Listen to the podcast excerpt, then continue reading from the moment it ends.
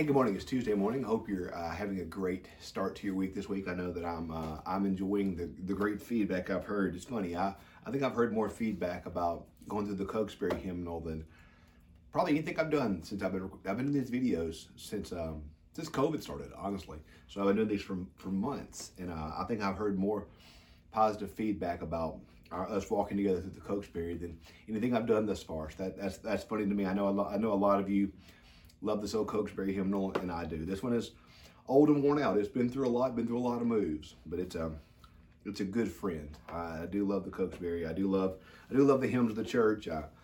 John Wesley encouraged all the Methodists to keep a hymnal with them because he always believed how our hymns taught us what we believe, probably as well as anything else out there. And I think there's some real truth to that. Today we're going to be looking at one that I love a lot. I love so many hymns of this hymnal, but I want to read to you. I want to talk today about it's hymn number 100 in the Cokesbury. It's entitled "Let the Lower Lights Be Burning." I want you to hear these words. And it's interesting, as I was reading this, I was thinking about one thing that's so neat about the Cokesbury, especially, is how the hymns tell a story. Like they do such a good job of painting a picture and telling a story that I don't think many modern's not the right word. Many more formal hymns do. The Cokesbury is very informal. It's a very informal hymnal, and it does such a good job, I think, of, like I said, just painting a story, telling a story of sin and of redemption. And you can tell it's a very revivalistic hymnal. A lot of the songs here talk to being saved, experiencing Jesus, feeling His grace, having Him pull you out of sin. And I've noticed a lot of the hymns have almost like a sailor narrative to them. There's a lot of hymns about being pulled out of the waves, being pulled out of the dark clutches of sin. And today is one like that. "Let the lower lights be burning." Kind of has that same type of message to it. Listen to the words. You'll see what I'm talking about. Where it says here, "Brightly beams our Father's mercy from His lighthouse evermore, but to us He gives the keeping of the lights along the shore. Let the lower lights be burning, send a gleam across the wave. Some poor fainting, struggling seaman you may rescue, you may save. Dark the night of sin is settled, loud the angry billows roar. Eager eyes are watching, longing for the lights along the shore. Let the lower lights be burning, send a gleam across the wave. Some poor fainting, struggling seaman you may rescue, you may save. Trim your feeble lamp, my brother. Some poor seaman has been tempest-tossed, trying to make the harbor, and the darkness may be lost.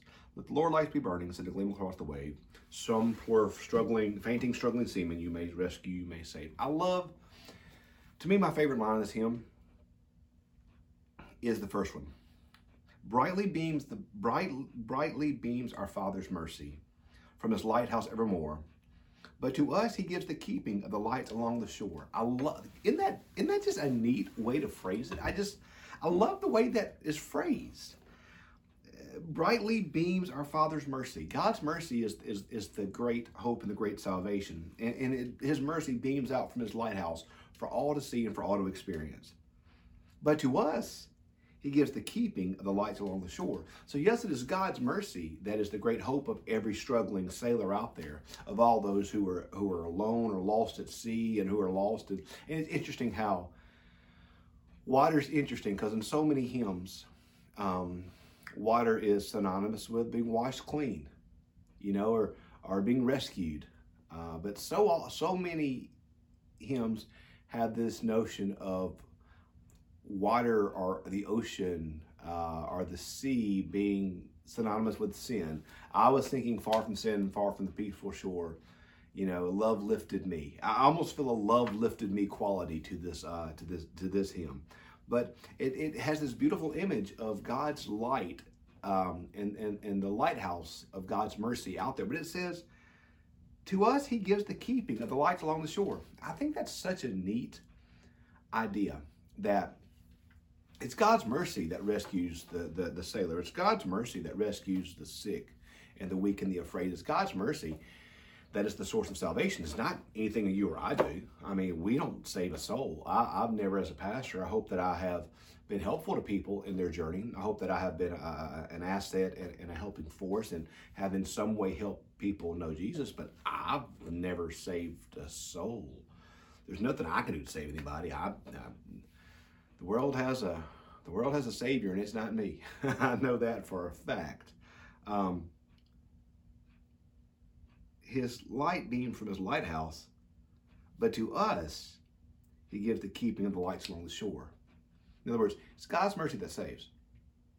But people will know God's mercy through me and you. Through our life and through our love and through our service and through our witness and through all that we do, that's the way people will know God's mercy. So God's light shines, but he's given to us the keeping of the lighthouse. And if people are going to know God's mercy, they're going to know it through me and you. If they're going to know his mercy, they're going to know it through our actions and through our life and through what we do. We are the ones who keep the light shining. God's light is the one that saves, but we keep the lights. And dark the night of sin is settled. Loud the angry billows roar. And eager waves are watching, waiting for the lights along the shore. Eager eyes are waiting, longing.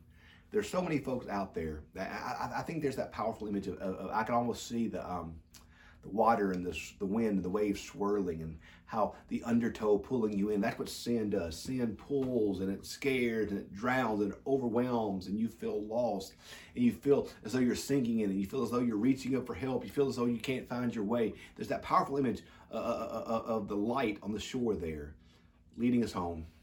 The light leading us home. So trim your feeble lamp. My brother, your lamp may be feeble. Some persons out there, tempest tossed, trying now to make the harbor, and the darkness may be lost. There's somebody out there just looking for hope. There's someone out there just looking for life and mercy and forgiveness and grace. And they may be at their wits' end. But the way that you and I respond with grace, the way that you and I respond with mercy, the way that you and I respond with God's great grace can be the light that sailor out there who is overwhelmed by sin, who is heavy laden, who is drowning, who is far from the shore. Our light, and really it's not even our light, is it? It's Christ's light that we just shine. It's not our light. We're not shining our light. We're not shining our goodness. We're not shining our mercy. We're not shining our stuff. There's any light that I shine. It's not me. It's Christ. There's any light that I shine. It's Jesus in me. It's not me. I'm not the light. Jesus Christ is the light. So there's so many all around us, and I think that's what I love about the Cokesbury. The Cokesbury calls us to be attentive to others. Now, yesterday we talked about that great song, "Others." The Cokesbury calls us to look for others. To look for those folks out there overwhelmed by sin, overwhelmed by temptation, overwhelmed by life, and be the light of Christ to them. In our life, there may be somebody out there who's looking for hope, looking for forgiveness, looking for mercy.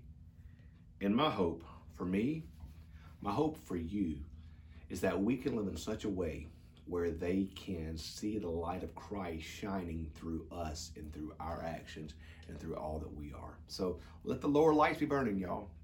Shine the light of Christ across all of your world, through your social media, through your actions, through your words, through all that you do. Let the lower lights be burning. Shine the light of Christ for all to see and all to know today and each day. So that's hymn number 100 out of this old Cokesbury hymnal. Let the lower lights be burning. I hope you've enjoyed this hymn, and I look forward to sharing another one of my favorite hymns from the Cokesbury with you tomorrow morning. Have a great day. Let your light shine. Let Christ's light shine through you for all the world to see. Have a great day. Love you.